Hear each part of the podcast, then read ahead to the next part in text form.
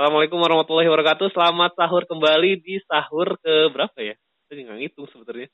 Pokoknya mah selamat sahur karena hari ini eh, sahur kali ini eh, ada beberapa pengalaman-pengalaman teman saya yang akan saya rangkum sebetulnya. Tapi saya mau mengucapkan selamat sahur kepada warga sekitar saya. Aduh, ini jam jam dua lebih masih ada yang mau motoran ini. Jadi ada teman saya yang memang dia pernah e, berpengalaman mengalami masa Ramadan di luar negeri di perantauan. Dia adalah master of perantauan. Karena kan kalau saya perantauan itu paling ke Bandung, ke BSD lah gitu. Oh ini mau ke Jerman bayangkan. Suasana di Jerman seperti apa? Pengalaman dia di Jerman bagaimana?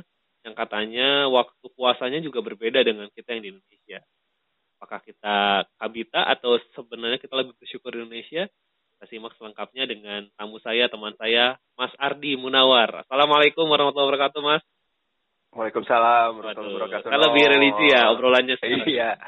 Jadi bawaannya Assalamualaikum biasa lagi, Mas, Mas, nah, gitu lang. Nah, Iya, sahur Mas jam Iya, eh. saya hampura jadi ngahudangkeun jadi membangunkan Anda sahur di jam makanya saya bangunkan Anda jam 2 itu eh, biar bisa sahur kan katanya sahur harus diakhirkan ya jadi opat lah Kita ngobrol dulu ya. Iya, kita ngobrol dulu. Kebetulan emang Hah? lagi begadang malam ini, no. Wah, hebat eh. Mm. Padahal eh, tapi ada artinya kan begadangnya. Nah itu, Nah.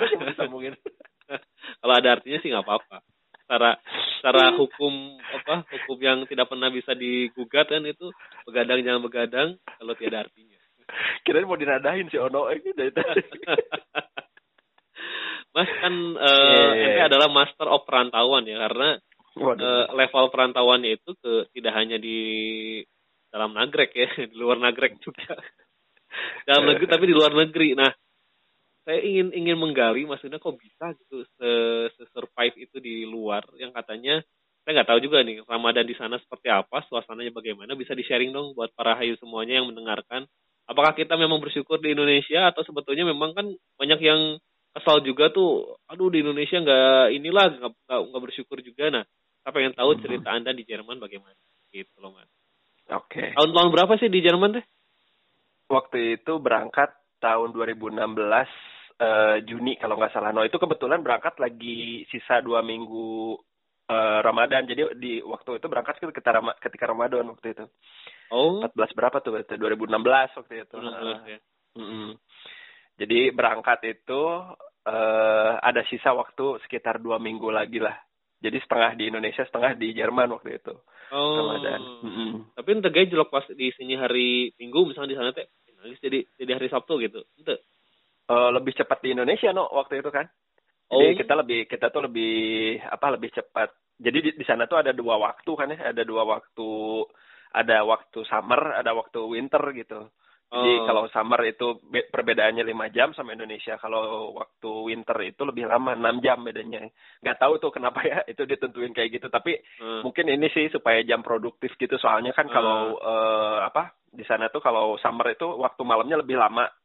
oh gitu Jadi nah puasa waktu itu datang puasa itu pas summer no di sana pas bulan Juni. Oh. Jadi sahur itu harus eh, apa ya istilahnya? Harus beres eh, beres makan maksudnya waktu subuhnya itu jam setengah tiga subuh kayak sekarang nih. Nggak, waktu Nah. subuhnya itu setengah tiga subuh Hmm, setengah tiga setengah tiga malam gitu, setengah tiga dini hari. Bukanya itu jam setengah sepuluh malam. seberapa jam itu ya? Hmm, berarti sekitar berapa? 18 jam ya? Delapan. 18 atau 18 19 jam gitu. kilo 12 jam iya ya 19 jaman ya Hmm, iya, iya. Eh berarti lama Indonesia mah berarti berapa berarti lo hitung setengah lima sampai jam genep tuh berarti setengah lima dua tiga belas jam Hmm, 13 14 jam kan. enam jamnya Iya. Gile. Ya itu pengalaman sih seru waktu itu. seru-seru matamu lapar meren ya lapar sih. Waktu itu juga waktu pertama berangkat eh, karena dijamu ya maksudnya lagi itu kan lagi apa namanya eh, safar ya. Jadinya saya nggak saum gitu karena bingung juga no waktu sahurnya jam berapa gitu. Eh, waktu itu belum bisa riset kan, menyesuaikan masih- lah ya Mm-mm, masih di dalam pesawat gitu masih dalam perjalanan. Hmm. Ditambah eh, waktu itu kan saya pakai eh, pertama kali berangkat pakai pesawat Garuda. Aduh pengen nyobain makanan pesawat Garuda. oh jadi sengaja itu ngepuasa teh gara-gara itu ya enggak juga sih, tapi iya antara iya dan enggak. ya, ya kalaupun nggak puasa ya ada makanan itu ya jadi. Iya. ya memang kan kalau nggak salah tuh nggak tahu ada dalilnya kayak gimana sih yang pas eh, dulu pernah tuh ada yang ikut kajian di DT eh, sama Gim Hmm. bilang kalau misalnya kita dalam perjalanan atau lagi jadi musafir itu Ya. lebih baik tidak menjalankan puasa katanya Oh, musafir malah- yang benar gitu ya. Oh. Dijamu katanya itu sama Allah tuh. Cuman saya nggak bisa mastiin tuh, no. Nanti coba tanya ke Ustaz. Oh, iya. Boleh ya. Iya, iya. Oh jadi maksudnya maksudnya dijamu itu sama Allah maksudnya karena Sama Allah. Anda menjadi musafir. Saya bayangannya Betul. hebat. Ini di pesawat dia diam. Selamat datang Ardi Bundawar Anda jadi anggap gitu. pertama. Iya keren. Oh. iya. Padahal kelas ekonomi aja sama. Heeh. Tapi kan katanya kelas ekonomi sama bisnis eh, lebih cepat yang bisnis. Padahal sama pesawat. coplok eta pesawat. oh jadi emang eh, di hari apa kalau musafir mah emang di apa mendingan yang puasa lah gitu mun puasa oge meureun eh, ngopi beneran meureun maksudnya makanya disuruh ke puasa aja kali ya Kayaknya kayak gitu dulu di kajian gitu ya. Mm-mm. Jadi bisa jadi lebih khusyuk ketika kita berdiam di satu tempat gitu kan. Hmm. Tapi saya nggak bisa mastiin lah itu. Cuman ya waktu itu memang kan saya karena ini sih belum belum bisa memastikan kapan waktu subuh, kapan waktu buka gitu, masih Hmm. jet lag lah istilahnya. ya Jadi kalau nggak salah waktu itu di 2016 tuh saya eh, bocor dua kali karena dalam perjalanan. Jadi pas begitu sampai besoknya saya belum belum ikutan puasa dulu Hmm. gitu, masih karena masih jet lag badan. melihat situasi Nah. kali ya hmm, Heeh. gini gini gini Tapi pas lusanya hari kedua menginjak di Jerman, saya udah nyobain puasa, udah kerasa biasa aja gitu normal gitu meskipun ya puasanya lebih panjang. oh Hmm. jadi jadi nggak ngerasa aneh sebetulnya ya karena niat anda berpuasanya bener kali kalau misalnya saya kan Kayaknya gitu ya. Gitu. Udah geus buka ya teh jam jam jam 13 jam teh. Gitu saya geus buka ngutruk we juga nanti nepi ka Nah itu no mungkin mungkin kenapa nggak kerasa itu karena kan mataharinya mah sama aja. Jadi masih masih masih terang gitu jam-jam 7 jam 8 tuh masih Oh, gitu? terang. Jadi kita nggak ngerasa maghrib gitu. Memang eh, matahari terbenam itu ya jam sembilan setengah sepuluh gitu. Jadi oh ini waktunya buka gitu. Ditambah kan di sana mah nggak ada adzan ya. Jadi kita sendiri yang nyari adzan gitu. Jadinya ya Oh, oh ini udah maghrib gitu. tapi teka teka namun ke market gitu. Nyari apa Mas? Nyari adan. ada sih beberapa masjid yang dilegalkan eh, suara azannya sampai keluar, Hmm. tapi memang distriknya itu distrik yang banyak kan orang muslim kalau nggak ya, salah. mayoritas muslim mungkin ada di Mm-mm. sana pasti ada azan. Tapi Mm-mm. ente ente ngerasa istilah nama naonnya hmm, aneh gitu maksudnya. Iya di mah. Gitu. Apa sih yang membuat berat gitu di puasa di Jerman? Lebih ke mana? yang lebih berat itu memang kadang-kadang kalau misalnya kita sedang berkegiatan yang cukup eh, berat itu ya kerasa juga capek gitu ya no akhirnya Hmm. gitu. Ya. Eh, sama ini sih no karena di sana kan agak kita minoritas ya. Di sana kan yang mayoritas yang bukan beragama Islam. Jadi ya. kostum-kostum di jalanan juga semau maunya mereka ditambah kan eh, musimnya lagi musim panas tuh jadi kadang-kadang Oh, orang-orang pada pakai pakaian godaan, terbuka. godaan gitu ya. Kalau Anda Iya. menghindar, saya mencari juga nanti. itu berat juga tuh kalau misalnya kita keluar gitu Hmm. mana orang Jerman mah eh orang orang saya kan di Berlin no di Jermannya Hmm, hmm. Eh, Berlin tuh namanya ibu eh, kota eh, ya ibu kota ibu kota Jerman ya iya Ya, ibu kota Jerman oh, Jakarta lah mungkin ya. Jakarta eh, gitu Hmm. nah di Berlin itu kan jauh dengan pantai sedangkan kebiasaan orang bule itu kan berjemur ketika Ya. berjemur di pantai jadi mereka tuh kadang suka berjemur aja di taman kota gitu no Oh, dengan pakaian Nampar gitu. jemur gitu. Nampar cuek ya. iya di sana mah Oh. nggak kayak di kita kan memang udah be- bebas di sana lebih bebas gitu kan tapi ya buat ya memang tantangannya buat kita yang berpuasa itu bukan ke masalah lamanya Ya, mungkin iya ya. bagi sebagian orang itu gitu tapi buat buat saya salah satunya adalah lingkungan yang itu yang yang apa cenderung di kita berada menjadi minoritas di antara mayoritas muslim ah, itu iya. ya. Betul. Berarti jajanan gitu mah banyak ya, maksudnya udah ah itu mah udah makanan ah udah sehat udah nggak aneh lah menurutnya. Maksudnya ngelihat apa teh botol teh botol Wah, udah uh maksudnya teh botol itu ya maksudnya makanan minuman di jalannya baru aduh kabayang lapar gitu. Eh, nah kalau ngomongin makanan minuman kita kan harus milih yang halal nih di sana Oh iya juga. Terus, eh, eh, jadi jadi makanya lebih bisa ngontrol gitu nggak nggak nggak kebayang juga kabita kabita apa gitu yang misalnya ada ada restoran misalnya restoran Itali kan kita nggak tahu itu terjamin kehalalannya atau enggak Ya. gitu. Tapi memang kalau di Berlin sih banyak banget eh, di sana tuh ini no eh, doner apa sih Eh, kebab ya kebab Oh, Turki kebab. gitu kan Ah. Mm-mm. itu tuh kebab tuh udah jadi kayak makanan yang dinaturalisasi gitu dari Oh. dari Turki dari eh, Timur Tengah untuk dimakan sama orang lokal jadi orang lokal pun udah udah ny- apa udah bilang kalau misalnya kebab itu ya makanan harian mereka gitu Oh, Eh, itu itu jadi- lumayan itu stolnya di mana-mana gitu tapi dah karena baru mungkin ya di 2016 jadi nggak terlalu kabita gitu jajanan apa gitu. Ah, ah, ah. Mm-mm. Sangu, sangu berarti nggak ada nasi. Nah nasi itu ada sih banyak restoran Asiana tapi kita nggak tahu tuh re- restoran Asia itu Ah, bener-bener yang Dengan naon Hah? eh. Rice and salt. Oh iya. Akhirnya tutup oh iya. Saya udah, pada makan makanan yang haram kan kita nggak bisa Iya. tebak gitu. Iya. Pas buka puasa pertama itu eh aja nyampe oke orang walaupun emang sebenarnya nggak bocor kan. Buka puasa jam 10 Hmm. malam tuh kan kumah rasana ente nepi ka bibir pecah-pecah gitu, mata kunang-kunang. Enggak sih alhamdulillah. Cuman ini sih no yang yang agak berat itu kan waktu istirahatnya singkat ya. Jadi Nah, oh waktu eh, malamnya maksudnya. Mm, waktu malamnya kan Oh. singkat, jadi gelap itu jam setengah sepuluh. Terus kita harus, apalagi misalnya eh, saya kan beberapa kali sering ikutan tarawih di masjid komunitas Indonesia atau di sana kan ada tuh di Berlin tuh. Eh, Jadi, jadi berarti tarawih itu jam Hmm. 11. Eh jam 12. iya, beresnya beres-beres jam sebelasan. Ih.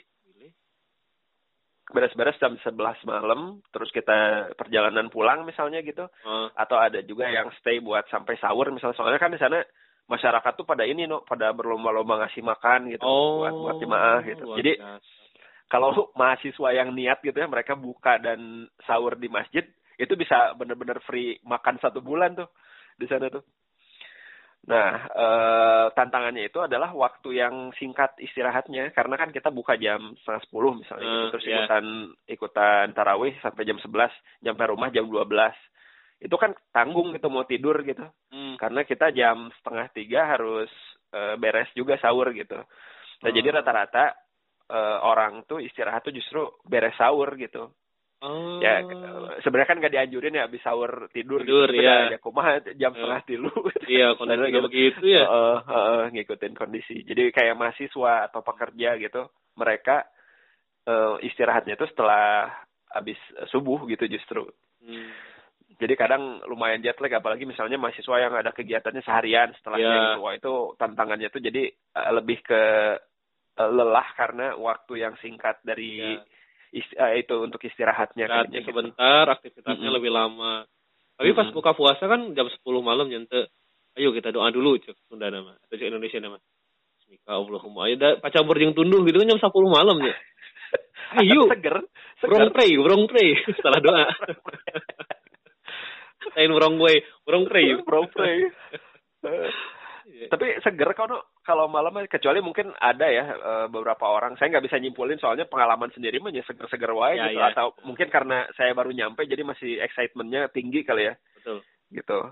Nah tahun kedua tahun ketiga itu rada-rada beda soalnya saya kan kerja di restoran tuh itu Hmm. lumayan kerasa tuh capek. Oh, malah lebih kerasa capek di tahun kedua. Hmm. Oh. iya, iya, iya. Karena melayani orang yang buka kan, melayani orang yang buka di Iya, iya.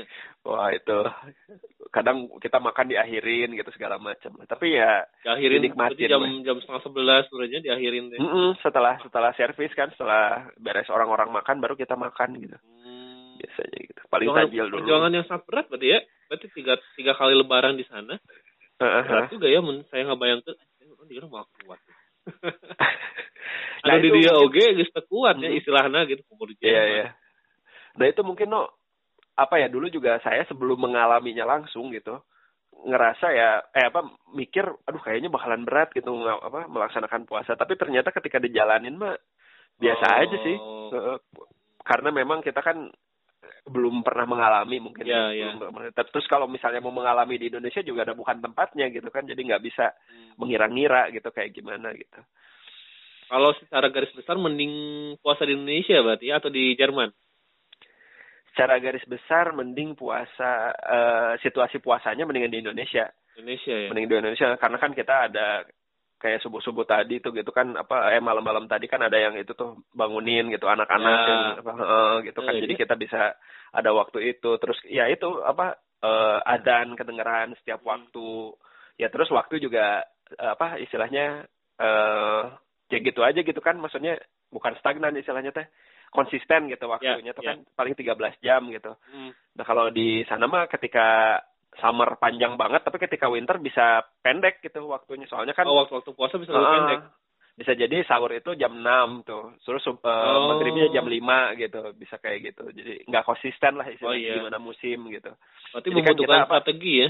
Heeh, jadi kan bisa jadi badan teh meren harus terus beradaptasi gitu Iya, ya, iya, iya. dengan, dengan itu. Ribunya, Mm-mm, bener, kayak gitu. Eh bersyukurlah di Indonesia ya. Iya. Alhamdulillah ya Allah. Alhamdulillah. Tapi no, eh, secara ini ya, secara pengalaman, saya justru perasaan asal lebih soleh ketika di sana sih. Oh no. gitu. Aduh. Jadi karena mungkin banyak tantangannya ya, jadinya eh, memaksa diri untuk Lebih semakin lebih ya. yakin gitu, Heeh, eh, heeh. lebih istiqomah gitu. Perasaan saya mah. Iya, iya, iya. Berarti nggak ada. Berarti di sini mah kan ada suasana, suasana sahur-sahuran, tadarusan Mm-mm. bebas. Ya, kalau di sana Iya. kan nyari adan aja susah kan tadi. Nah itu. Cari Nah, adan. Aduh, benar. syuk- syukurilah para hayu semua yang memang berpuasa di Indonesia ya waktunya ngeflat betul. tahun ke tahun samanya tuh ujung-ujung Mm. jadi jam 10 barengan yang ikatan cinta aduh riweuh ah nggak susah ya gitu iya benar ya luar biasa pengalamanmu tapi itu tidak lepas dari pertolongan Allah ya mas ya Betul itu sekali. yang melindungi betul mm-mm, Mm. melindungi anda di sana walaupun eh, sekali. banyak bingung. godaannya. Heeh, jadi Allah menolong karena niat anda yang sangat bulat sekali Eh, mudah-mudahan gitu, mudah-mudahan gitu. Masih dilindungin sama Allah gitu. Iya, pengalaman yang luar biasa, Mas. Sebenarnya banyak Mhm. sekali yang yang harus saya tanyakan nih. Nanti Iya. part selanjutnya lah. Kalau Oke, saat ini, siap. eh, nanti kita akan sambung dulu dengan eh, tema kali ini yaitu pertolongan Allah selalu ada di mana saja bareng Ustadz Ahmad Syarif gitu. Jangan ke mana-mana. Setelah ini ada segmen itu. Terima kasih ya Mas ya. Sama-sama kita akan ada part 2-nya tentang cerita-cerita puasa nanti. Terima kasih. Siap. Ayo Sahur apa, Ahmad. Hmm? Sahur pakai apa? Aduh, jangan ditanya lah. Pokoknya saya menu-menu mah menu-menu judul nama protein, tapi isi nama mie instan. saya saya rencana empal gentong gitu ya. Empal- Mie, mie pal gentong. iya, empal gentong, besok rendang Aceh itu. Sambal hijau.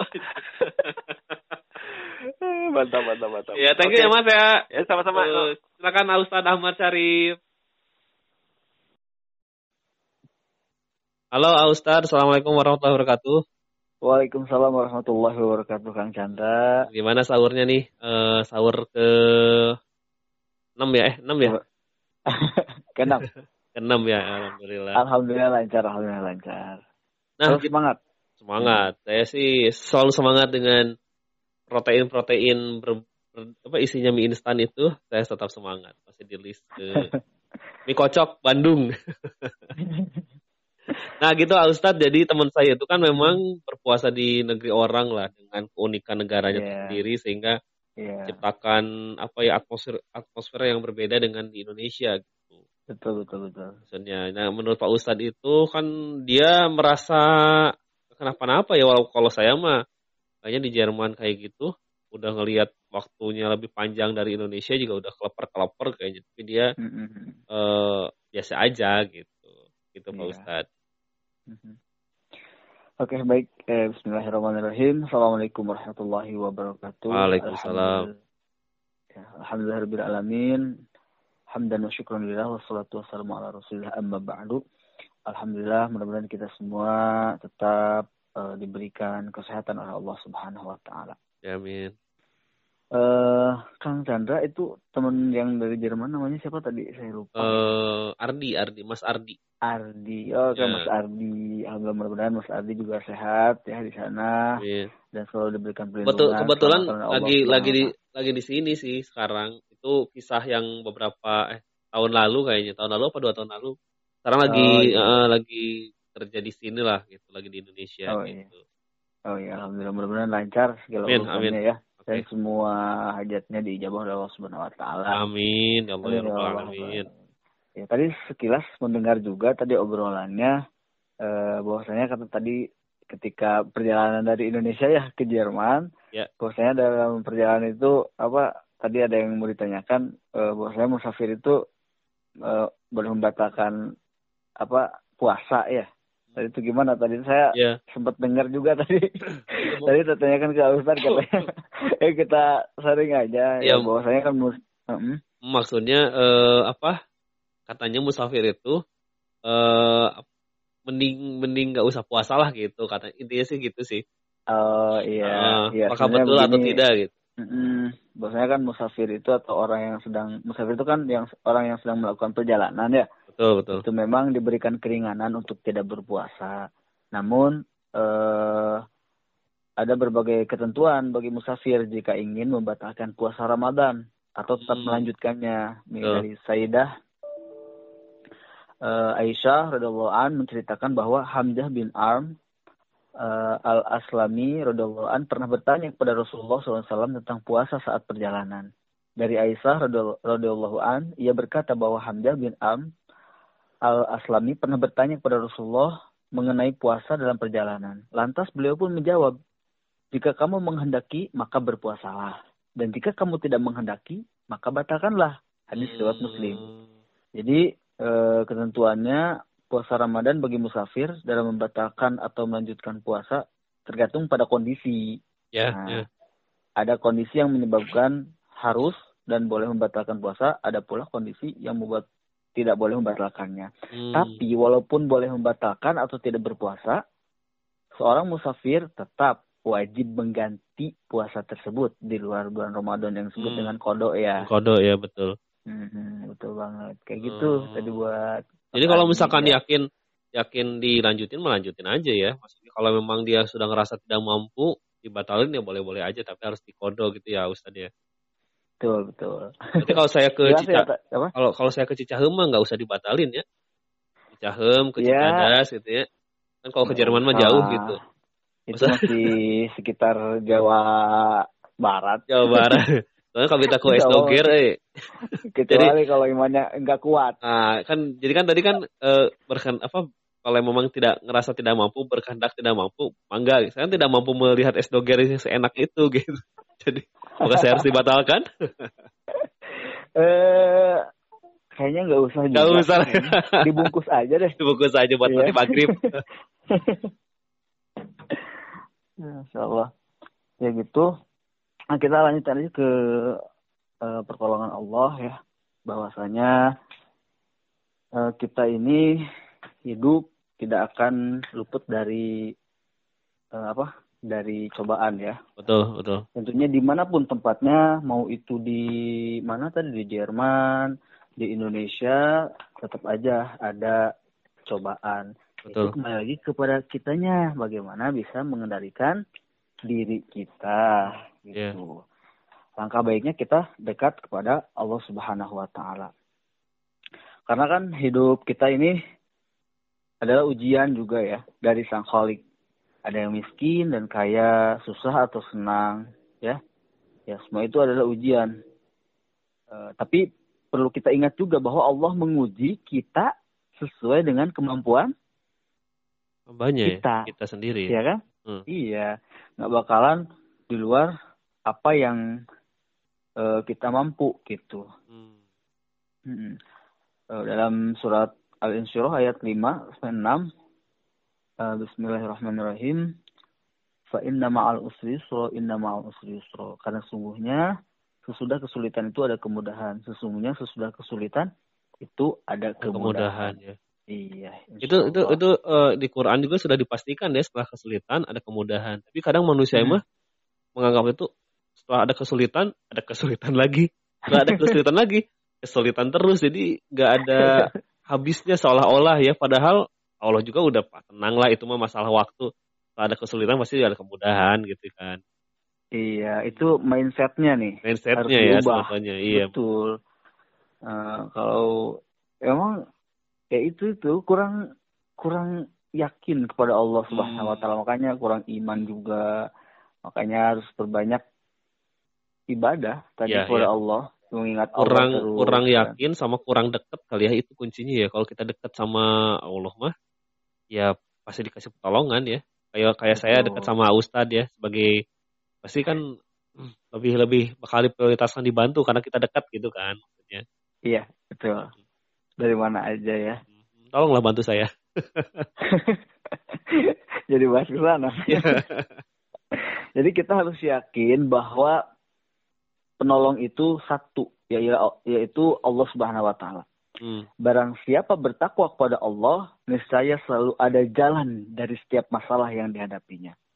Hmm. Dan barang siapa yang bertawakal kepada Allah, niscaya Allah akan mencukupkan segala keperluannya seperti keperluan lahir, keperluan batin, keperluan intelektual atau yang lainnya.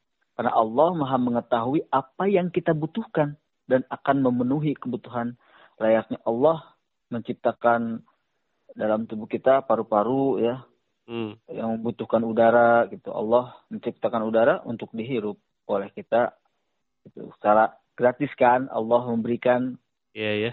udara itu gitu kan seperti itu jadi ya kita tawakal kepada Allah saja setiap eh, ada permasalahan atau kita menjalani kehidupan ini tadi eh, seperti Mas Ardi di Jerman atau Kang Chandra di Sumedang. eh, di Di di pinggir di pinggir Jerman Ya, pinggir Jerman. Iya, betul.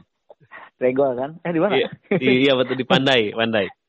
Di Pandai ya Ya. itu jadi ya kita tawakal aja kita jalanin semuanya niatan karena Allah Subhanahu Wa Taala walaupun berbeda eh, apa kultur ataupun kondisi ya dalam eh, menjalani kehidupan pastinya kayak Mas Ardi tadi di Jerman mungkin tidak layaknya seperti di Indonesia mulai dari apa ya eh, tata krama apa bukan tata krama apa ya eh, sosialnya Ya, mungkin ya. kultur hal seperti itulah eh, ya harus menyesuaikan bisa menyesuaikan dan juga kita harus bisa mawas diri bawa diri ini ke jalan yang benar tetap Ya, ya, ya. gitu. Eh, kalau eh, apa ya kalau istilahnya harus punya domir. Domir itu apa ya? Batasan gitu. Ketika kita Oh. akan em, jadi ketika kita akan eh, menjalankan kegiatan ini ataupun kita ternyata punya masalah apa gitu. Eh, ya setidaknya kita punya batasan eh, ini harus dilakukan apa tidak gitu Hmm. seperti itu walaupun apalagi di luar di luar negeri gitu kan di luar Indonesia. Nah, kita benar-benar harus bisa membawa diri kita ke jalan yang baik. Kalau enggak ya kita bisa ke bawah juga. Istilahnya gini kalau saya mah ya eh jadi kita bukan mengikuti tapi kita mengimbangi dengan apa yang ada kondisi di suatu tempat itu. Bukan mengikuti tapi mengimbangi. Kalau mengikuti kita Oh, bisa-bisa terbawa juga terbawa terus ya. Eh, mm, kalau mengimbangi ya kita menyesuaikan diri gitu. Hmm. Ya, ya. Jadi jadi di mana pun kondisinya sebenarnya sama aja ya, tetap di Hmm. begitu-gitu juga ya. Dan pertolongan Betul. Allah juga pasti menyertai kita selama kita dekat dengan Allah gitu ya Ustaz ya. Betul, Kang Nah. Eh, tips and tips-tipsnya kalau misalkan manusia kan kadang-kadang tidak yakin sama pertolongan Allah ya. Kadang ditolong pun dia nggak ngerasa ditolong ya tadi lah. Eh, kita Mhm. disediakan oksigen dengan gratis pun kita seolah-olah ah ini mah hal yang biasa padahal ini sebuah pertolongan ya. Paru-paru Ya, kita betul. dirusakin sedikit dari sama penyakit. Terus ngerasa susah menghirup udara Iya. aja baru kerasa kalau misalkan ya Allah tolong berilah hamba pertolongan ke mana wae kan saya tuh geus dikasih tak oksigen gratis Iya, kalau Sandra kan bisa nyelam ke air kan? bisa saya mah pakai ini apa kalau PS mah cheat GTA itu kan suka ada yang kode-kode itu jadi bisa bernapas di dalam air gitu bisa saya sampai kedalaman setengah senti Allahu Akbar. itu Ya, ah oh, oke Hmm, jadi kuncinya harus sedikit dekat aja ya boleh Hmm, boleh gimana. Ada beberapa cara mendekat kepada Allah supaya kita tetap ditolong oleh Allah gitu ya. Satu, yang pertama selalu sabar dan perbaiki sholat kita. Sabar dan sholat ya sabar dan perbaiki sholat. Selalu berusaha sholatnya tepat waktu. Kalau misalnya bisa, dan memang harus bisa berjamaah di masjid karena pahalanya kan lebih banyak. hmm, Dan ya usahakan kita juga melakukan ibadah sholat sunnah gitu seperti tahajud ya. Gitu. Terus makin banyak bersujud kita, ke- makin banyak bersujud, makin dekat pula kita dengan pertolongan Allah. Hmm, Nah, jika kita ingin perbaiki suatu urusan, hal apa pun itu eh, yang harus diperbaiki ya sholat itu. utama ya Ustadz ya Mhm. yang keduanya memperbanyak baca Al-Qur'an. Hmm. Ya. Membaca satu huruf dalam Al-Qur'an seperti hmm, apa melakukan satu kebaikan yang nantinya akan dikalikan 10 pahala kebaikannya. Kalau kita sering membaca Al-Qur'an maka kemungkinan akan banyak keajaiban dalam hidup kita. Misalnya pertolongan karena maaf ya ini contoh Ya. hmm, apa ya? Kalau misalnya di perjalanan ya di semoga dijauhkan ya dari musibah.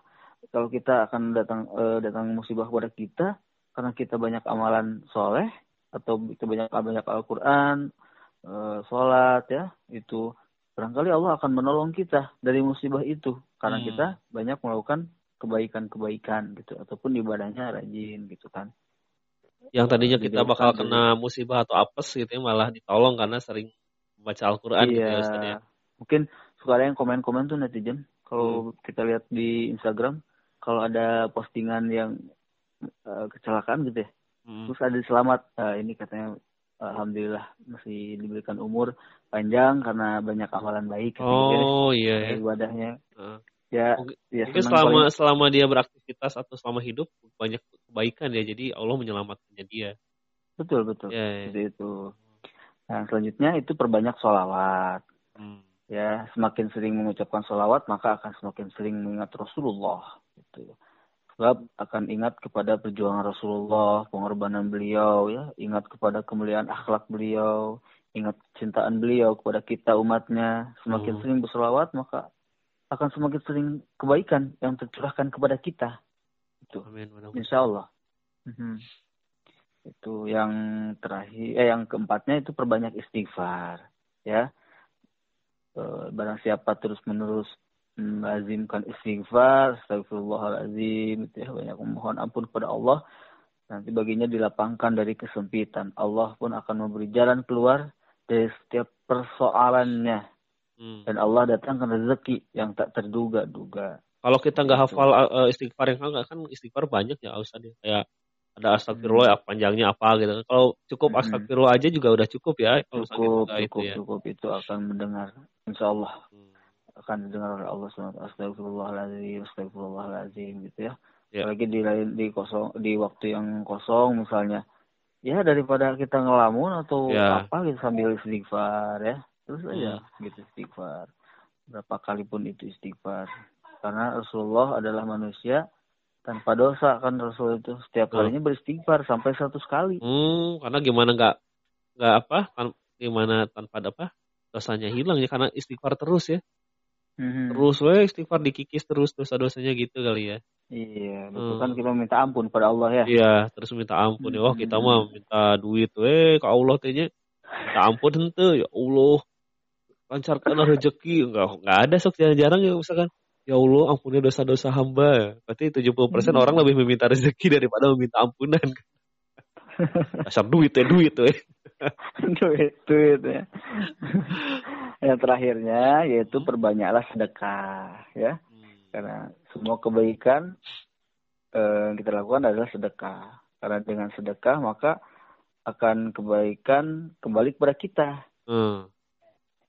Ya kita harus bisa melakukan sedekah sekecil apa pun itu Ya. bisa seperti ilmu tenaga Oh, tidak tidak hanya barang atau Harta. uang aja ya uang. atau harta Iya, ya. enggak, ya Oh. Mm-mm.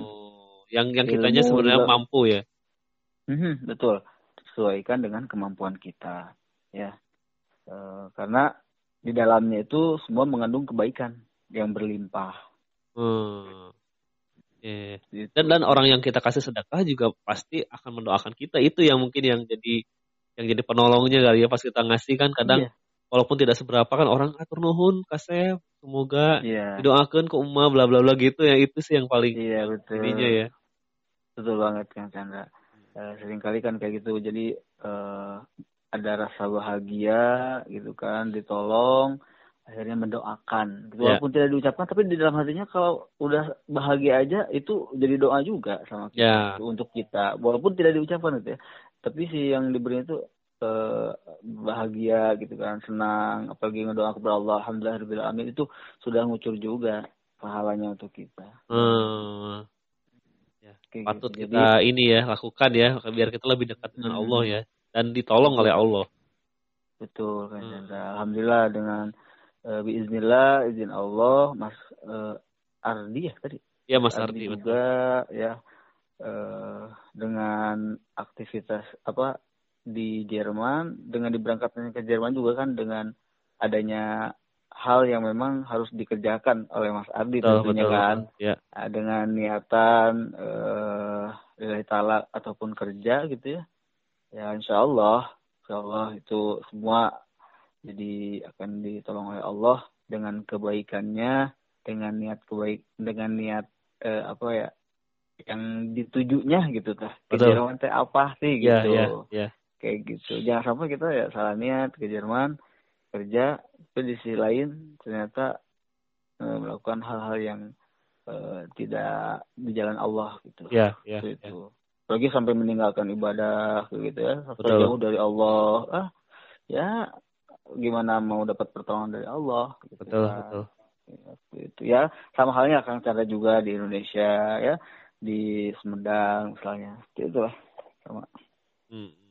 Luar biasa sekali ya Ustadz. Terima kasih atas eh, apa pencerahannya. Jadi para hayu semuanya eh ada caranya ternyata kalau misalkan mau dekat dengan Allah sesuai dengan eh, tips dari Ustadz ya eh, perbaiki sholatnya, membaca Quran, perbanyak istighfar, bersedekah juga ya.